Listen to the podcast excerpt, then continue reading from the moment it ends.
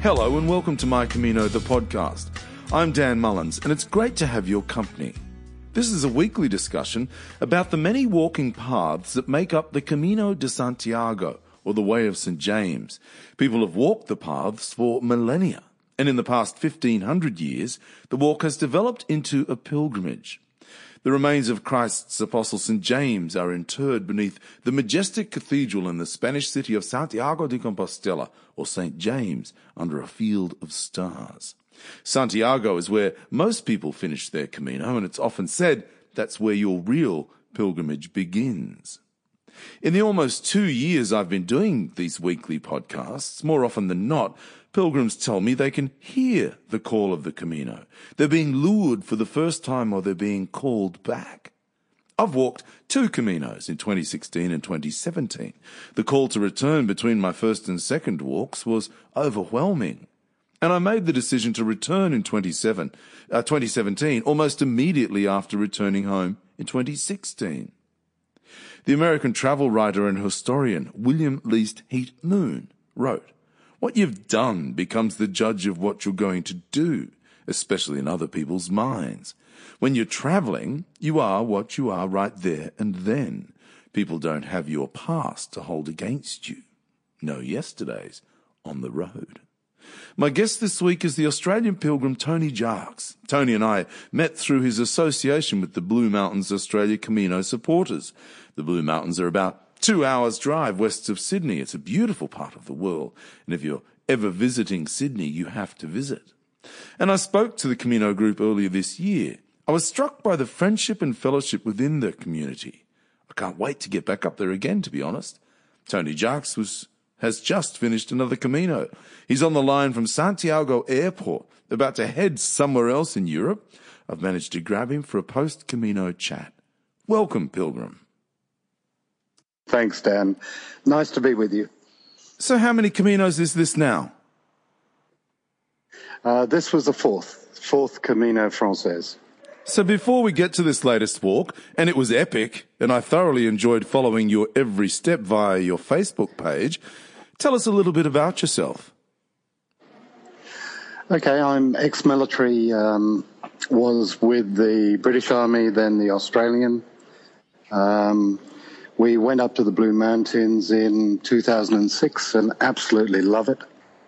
Uh, walked our first Camino, that's Cecilia, my wife, and I, in 2014, and had such a good time that we decided, uh, I decided I'd have to go back. Um, we walked them separately. She um, feels that I hog the map and I over organize things, so I fully accept that.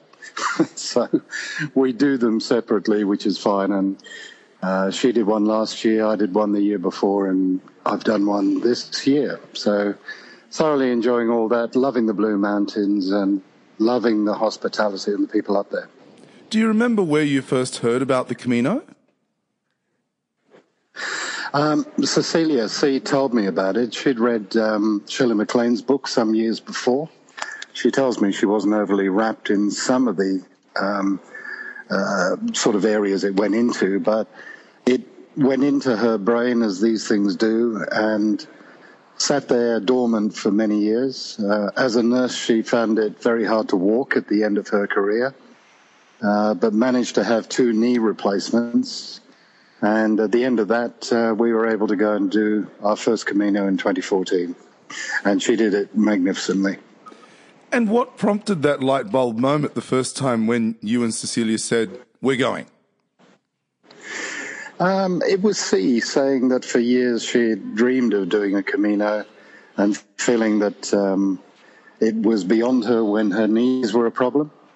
And then when she got that fixed, um, I thought I'd try and help her get there. Um, that that was achieved. Uh, we got there, and then it got into my brain. And mm-hmm. I advise people when they come back not to discuss if they're going to go again for at least two months after they return, because why would anyone put themselves through that amount of pain? Uh, it sounds like childbirth to me, but never been there. um, but at the end of it, you sort of think, well, Um, what a wonderful family, what a wonderful group of people, and you find yourself back on it.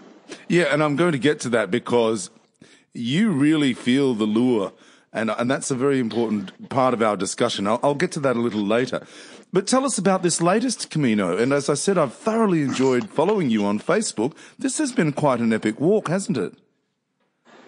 Uh, it's been interesting. I took my best mate, Ray McCready, or rather, he took me. And as a couple of furry Australians, because we grew the beards, um, we actually had a great time. And people would uh, laugh out loud at us having a go at each other. Uh, Ray would tell me I'm a shithead and other things, and um, he, he, would tell people then, as an aside, that it was a term of endearment. I nicknamed I nicknamed him Zeus uh, because he looked like it, or Neptune. Uh, he preferred to be known as Adonis, but um, I, would quietly behind his back tell everyone it was actually Doctor Dr. Zeus. Shithead is um, such a great Australian term. that's so funny. Yeah. Yeah, so we had great fun. Oh, that's so funny. And, and so where did you start? Uh, and where did you start and how long did you take? To give us all the details. Sure. We started on the 3rd or 4th of September um, from Saint Jean Pied de Port. We'd had a day to acclimatise in the town. Um, I managed to book uh, six months in advance at Orisson, which was the uh, eight kilometres up the hill, up the, the Pyrenees, because I thought Ray would need a gentle shoe in. Uh, we did that and it was good fun. Um, had the usual torrid day coming over the top uh, to Roncesvalles, which, by the way, you have to book nowadays. They were turning people away uh, because they didn't have enough beds. Um, and then we walked all the way along the French route to Santiago, taking 36 days. Uh, we weren't rushing, about 20k a day was comfortable. And then from there, after a day's rest, we went on to Finisterre and took a taxi to Muxía, which is more beautiful than Finisterre. Um, then came back to Santiago, so that was this year's. So you finished mid October or thereabouts. How busy was it, Tony? Yes, I made a mistake. I actually hit the absolute height of the season, um, where they come out of Saint Jean Pied de Port at 500 a day. Um, we, of course, many of those people don't carry on, but it became a bit of a bed race. Um, the good thing was that municipals and other um, albergues that are run by the junta don't um, don't reserve, so you could usually get a bed. Uh, we went through Leon, and the whole of Leon was full. Somebody tried to give us a two-star flea-bitten hotel room for 150 euros, but we declined. So it was a bit busy, and uh, we were a bit miffed on one of the uh, stops just before uh, the Iron Cross at Foncebadón and um, Cruz de Ferro. Uh, the albergue, we, we actually booked forward into this one. And when we got there, they said, sorry, we gave you beds away. A Polish cycling team came and booked the whole lot. So it, it was a little bit difficult in that sense. That's the first time I've ever heard of something like that. Yeah, it, it's the absolute of the season. I think what had happened as well is because of the 45 degrees um, and we got 38 degrees, which was hot enough. Um, in the middle of summer there, a lot of people had postponed, so it, it, changed things a little bit in the dynamics of the people. Once we got to Sarria, it was fairly quiet. So the funny thing was, it was busy all the way along the early part of the route. How interesting. And so, what about, for instance, the Meseta? When I have the two caminos I've walked in, indeed, when we went back again in April this year, the Meseta was quite quiet. How busy was that that stretch between Burgos and, and Leon? Yeah, it was busy. Uh, right. You did need to, you did need to book ahead, but of course, when you're walking within five or ten minutes, you're on your own because unless you're walking with someone, faster people go ahead, slower people drop behind. Yeah, yeah. Yeah. And what about the weather? uh, you talked about the fact that it had been a very hot summer. What about September, October? How was it? Yeah, the early part of September, we were getting 38 degrees. Uh, we had three days of rain in the entire 40 odd days, so that was pretty good. And they've got it slated that next week it's going to rain all week. So I think we just skipped the uh, skipped the rain, but got some of the sun in the beginning. And to cope with that, of course, it's a uh, out the door at five or six a.m. and stop walking around about eleven. And and so, why did you choose to walk this particular time of the year? Is that when you always walk, September, October? No, I'm usually two weeks later, and it seems better then. Um, the problem this year was I'm involved with the RSL and Remembrance Day on the 11th right. of November. Yeah. And that sort of uh, pushed everything back. Yeah, yeah, big year this year, of course, 100 years. Now, you, you said you walked with Ray. Did you walk side by side all the way? And how did that all pan out? No, no way. I thought he was going to be slower than me, and the bugger was way ahead. So I, I, ended up by trailing in his wake. But um, I think if my wife and I walk again, if Steve and I walk, we'll probably set where we're going to be and then walk separately to get there. It's an easy way of doing it.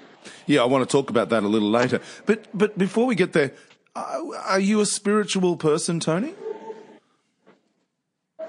Um, not overly, but uh, like everybody, we sort of go along to the odd service to see if we can recapture something that may have disappeared over the years.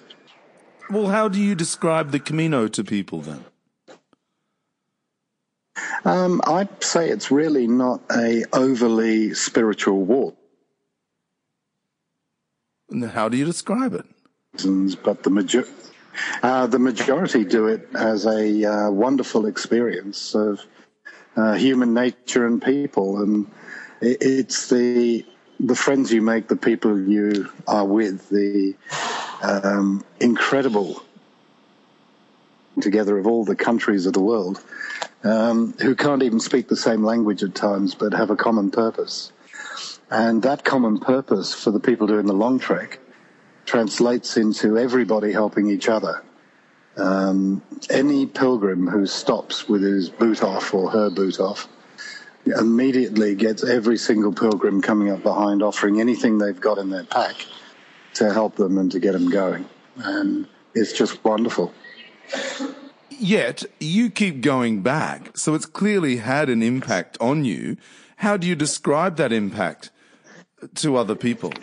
Uh, yeah, I, I, say that I think it's life changing. I think the the walk itself uh, actually settles your mind down. You, in many ways, um, get get a lot more comfortable in yourself. You learn a lot about yourself. Mm.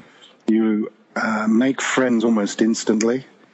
Um, Father Nick, a chap that I met uh, two years ago, reckons that uh, friendship on the Camino of one day equates to about seven years of life. So the normal in and out friendships you make, um, you get seven years worth if you walk with someone and talk with them and sleep in the same room and have a meal and just get to know them.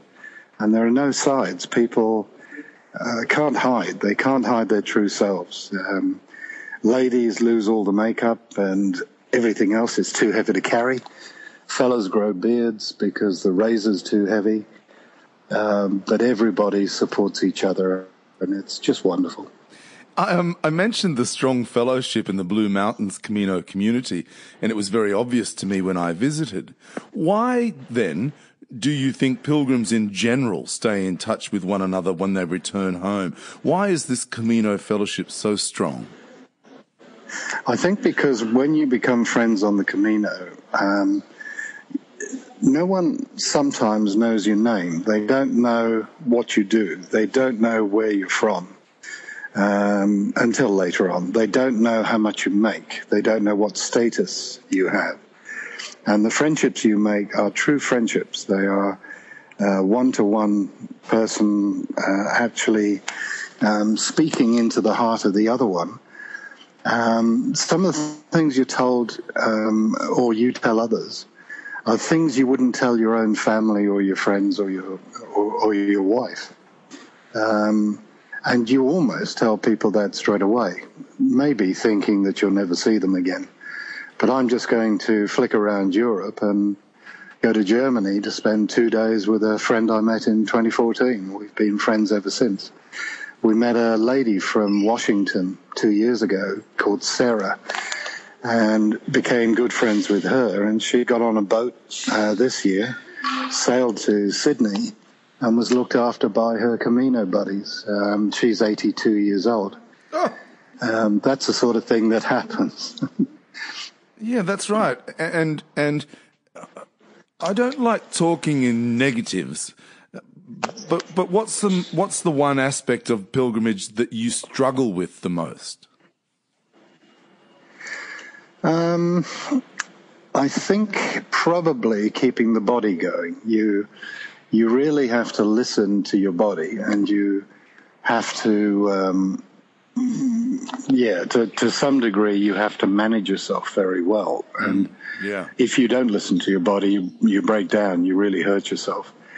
Um, I suppose the other thing that I don't particularly like, and I do warn pilgrims right at the beginning, is when you get to Sarria, the whole essence of the pilgrimage changes because there are so many tourists, and those tourists are just doing the last five days, and often with a car back up and with uh, luggage being taken and everything. Um, and the striking thing about that is they actually don't talk to anyone except their own group and they'll stand in the way of photographs and there's no courtesy that pilgrims give each other along the way.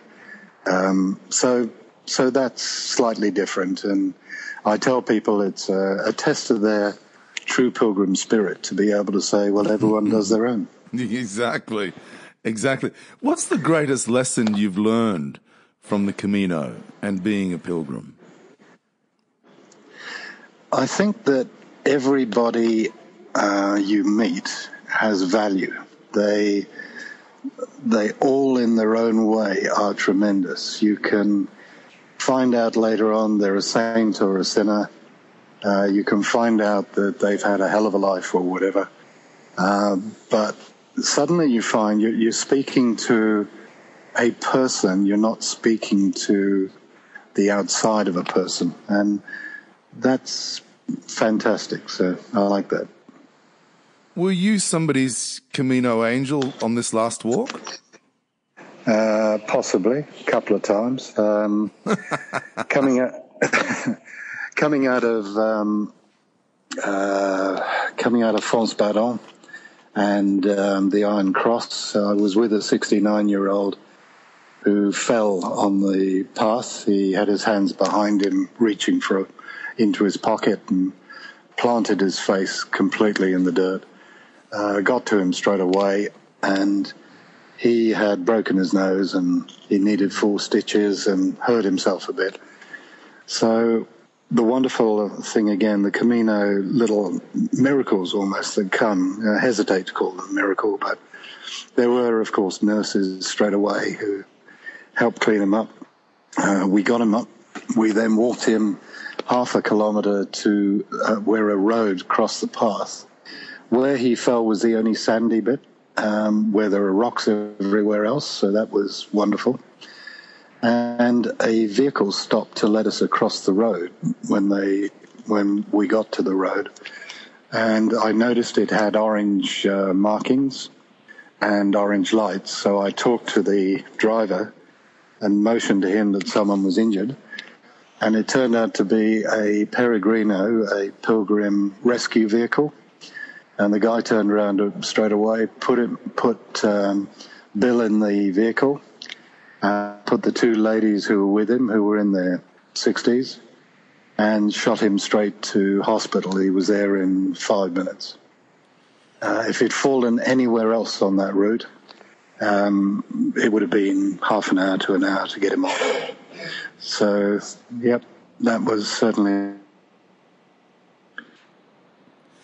Did you find yourself at any stage needing a Camino angel?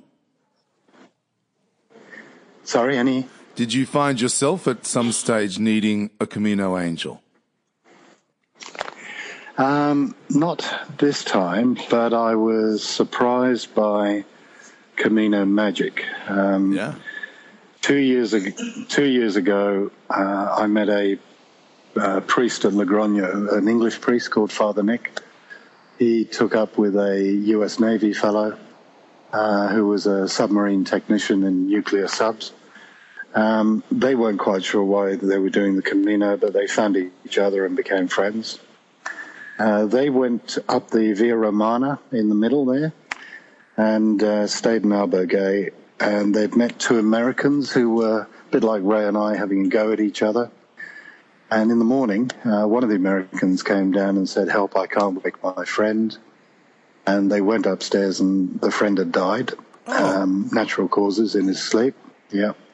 Father Nick was able to go down and ask for olive oil, which he was given without question, and administered the last rites. The police investigated and gave the scallop shell of the American who died to his other friend, who then took it all the way to Finisterre uh, in memory of his new Camino friend, and uh, sent it back to to to England, uh, to America, to the family he'd never met. Now that was two years ago. I hadn't been in contact since that trip.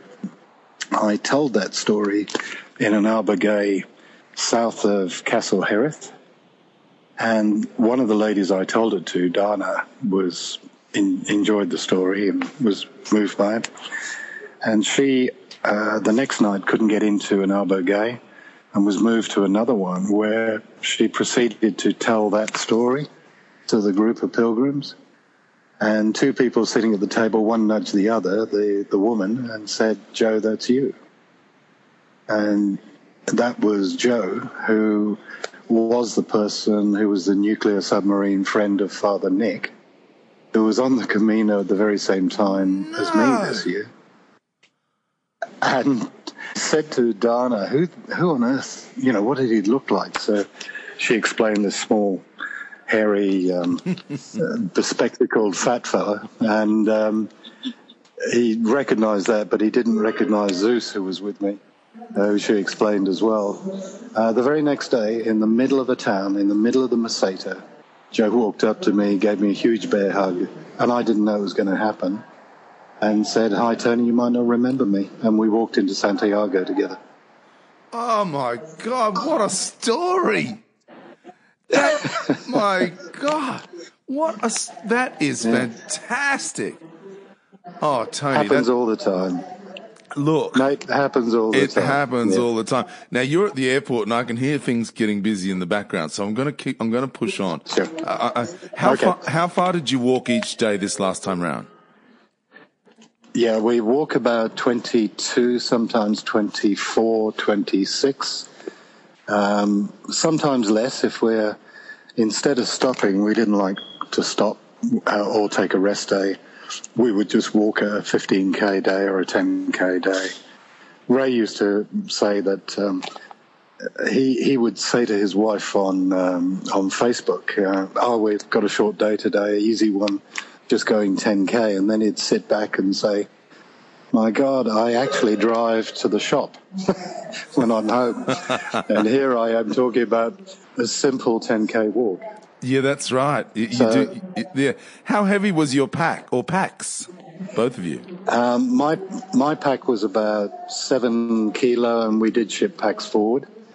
Um, this time we sent the main pack, um, and I've got a sleep machine. I'm a, I need to have a CPAP machine at night, which is 2.1 kilo, and so um, it's easier to to ship it forward.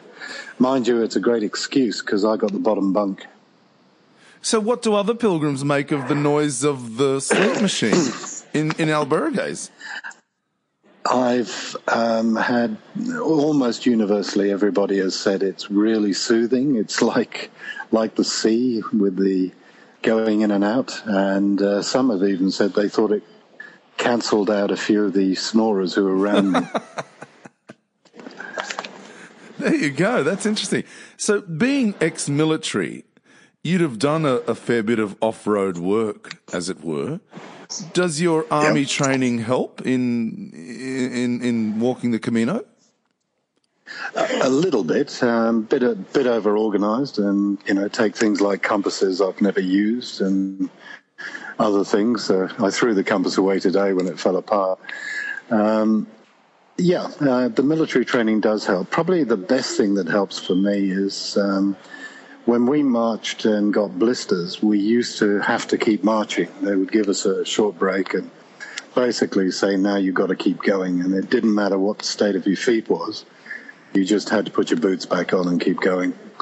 So we discovered a little trick, which was the leukoplast. Um, it's a white shiny tape that uh, we put over hot spots when you get a little red hot spot rub- rubbing. Uh, you put it over a blister that's formed once you cut a hole in the blister and let it drain. Or you put it over a de-roofed blister, so even if the top has been ripped off and you've got raw skin, you put the leukoplast straight over the top. It's got to be the shiny one, which acts as a second skin, and it stays on for three weeks, four weeks. It stays on in the shower, uh, because to take it off raw skin would be awful. Um, and it's a bit of a trick. And uh, I've occasionally helped a few people along the way with that. Wait a minute. What happens when you do eventually take it off? It actually falls off. Um, the skin has grown underneath. It becomes very strong. And you just take it off your skin because by then you've got a proper, a proper layer of skin and it's fine. You touched on this earlier. And I began by quoting the American travel writer and historian William Least Heat Moon, who wrote, When you're traveling, you are what you are right there and then. People don't have your past to hold against you.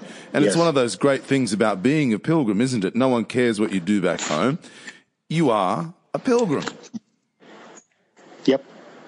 The great. Yep. And often you don't know. You, yeah. You, you don't know their name even. Yeah. Yep. Yeah. Yeah. And, and and are you a talker on the trail? I'm afraid I am. Um, I like to think I'm fairly quiet. I think both Ray and both Ray and I are uh, rather chatty, and we we also stir a lot. So that tends to have people thinking twice about did I really mean it. Um, do, do you listen to music when you walk?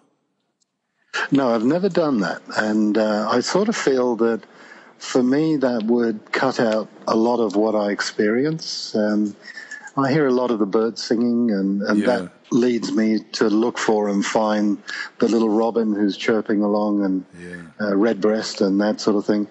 Um, I get more out of talking to people or being on the trail and I'm not sure, you know, Cat Stevens, Simon and Garfunkel, and the others would be easy to walk to. No, I'm the same. I, I didn't like it. Um, I thought that there was far too much to listen to, and I always felt like I was kind of missing something.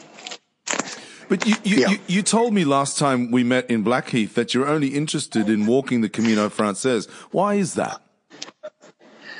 Um, I think I rather I, I get my um, uh, feelings of contentment from the people I walk with. So I become a bit of a storyteller and pick up stories. So when I tell people a few things, they tell me back. Uh, for instance, this year, uh, with our Camino group, um, sadly, five people have died on oh. in that group.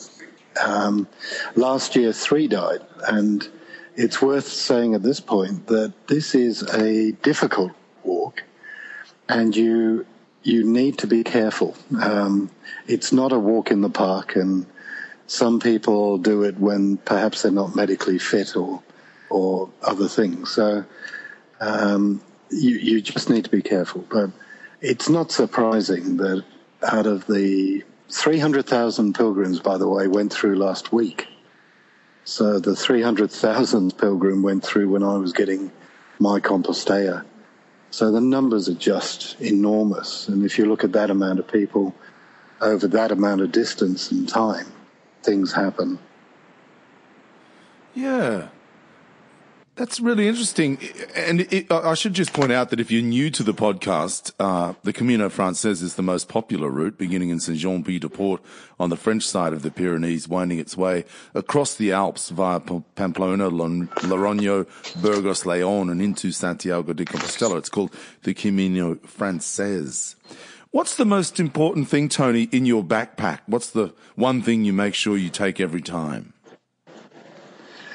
Um, torch, actually, because there's such a lot of uh, walking at night and sometimes getting up. I make sure the torch is there. Um, and probably equal to that would be the phone because that's my camera and my contact to family back home. Um, I just want to tell you very quickly, Dan. I was in Atapuerca, about halfway along the the um, center of humanity where they found the oldest people, apparently. And I was sitting in a cafe with a Danish lady uh, and her sister, who was very pretty, uh, just chatting, and that wasn't why I was chatting. And she told me she is a Dan Mullins podcast aficionado, and from Denmark has has listened to every single one, and loves the sound of your voice. Well, that's very kind of you. Now, I don't like talk, you know, I don't like talking about myself, Tony. You know that, but that's very ki- that's very kind of you. I mentioned earlier you walked with your wife a few years ago. Does the Camino strengthen the bond of marriage? Do you think a chance to perhaps grow together, experience something together? Yes, it does. It it it will work both ways. Um, so you you have to be careful because um, it can focus on problems and it can also focus on good issues. Uh, for Ray and I, in terms of the friendship, not the marriage, it was nearly a marriage. Um, we we ended up at the end probably as good, if not better, friends than when we started. But there were people who um, were together, and then at the end of it, found that things had become a bit strained. Uh, I think they, they say the Camino gives you what you need, not what you want. Um, so that's a Spanish way of looking at the Camino. And that, yeah, it depends what you need, I suppose. Yeah, and I know I spoke with Virginia and Michael Williamson in week 89 of my podcasts and they walk their own hmm. pace. And, and, as you said earlier, they catch up later in the day. It worked for you and C. It works for them. I suppose it's important to find your own pace, not just on the Camino, but in your marriage too. Let me, I've only got a couple more questions and I can hear things are getting frantic at the airport there. Why do you, why do you think you were called to be a pilgrim? Um, initially, I thought it was to help others, and in the first sense, to help see, which she probably didn't need to go and do the Camino. Um, so I was still in the family mode of both of us uh, doing everything we could for the family as such. Um, so that was the first calling. The calling after that has simply been that it is such a wonderful trip. I want to uh, go again. And I do enjoy being able to help people. So um, I've used these other Caminos from time to time to assist people at the beginning and talk about things that help them. I find I get less relevant as time goes on, of course, because they become experienced pilgrims uh, themselves. But certainly at the beginning, they're keen to hear a little bit and pick up a few thoughts from other people. How has it changed? How has the Camino changed your view of the world? I was always pretty um, pretty well travelled. Um, lived in Borneo um, seven years. Uh, lived in Germany and, and, all around the place. So, what it's done for me is it's given me a great um, coming together of all those different people, different languages, and thoroughly, I've thoroughly enjoyed um, picking up that and the friendships that have formed both on the trail and off the trail later on. So, yeah, I've just enjoyed thoroughly the Camino. I've been asking my guests lately if they could whisper something into the ear of their 21 year old self, what would it be? What would you say to your 21 year old self, Tony? Um, slow down and smell smell the roses. And one word to sum up the Camino. Now the question I've been Life dying. cha- yeah, go on. Life changing. The question I've been dying to ask you: Will you go back? My advice to people is not to talk about it for the two months. I've, I've, I've felt that this Camino, that there have been four or five actual closures for me. People that um, I hadn't met for four or five years suddenly turning up in my life and in the walk and in the Camino. So it almost feels that it's it's clo- giving me a bit of closure. So I don't know. I'll have to sit back and take that on notice. Well, I really appreciate your time, Tony. Congratulations on another Camino, another adventure, another opportunity to grow. We'll catch up soon. Thank you. I, I can hear that things are getting frantic in the background. We've managed to sneak in 35 minutes between arriving at Santiago Airport. And where are you headed to today? Paris. Uh, yes, I'm going via Barcelona, and if you like, I'll introduce you to the pilot here. The pilot? Just joking. Oh. Just joking. Just joking. You, no, I just the funniest thing you said was that that Ray keeps calling you shithead, and I'm wondering what all of those people from around the world are wondering wondering when they hear that Australian man call his friend shithead. But thank you. Yep. That is so funny. It, it, that was so funny. Thank you so. Okay, mate. Thank you so much, Tony. Uh, we'll we'll catch up soon. I look forward to it, and and and at some stage before the end of the year, if not early in the new year, we'll catch up. Buen camino, my friend. Grazie. Thanks, mate. My guest this week, the Australian pilgrim Tony Jarks. Tony's part of the great community of pilgrims in the Blue Mountains outside Sydney. You can find them via Facebook, the Blue Mountains Australia Camino supporters. The American travel writer and historian William Least Heat Moon wrote, What you've done becomes the judge of what you're going to do, especially in other people's minds. When you're traveling, you are what you are right there and then. People don't have your past to hold against you. No yesterdays on the road. No yesterdays in life. I'm Dan Mullins. Thank you for your company. Until next week, buen camino.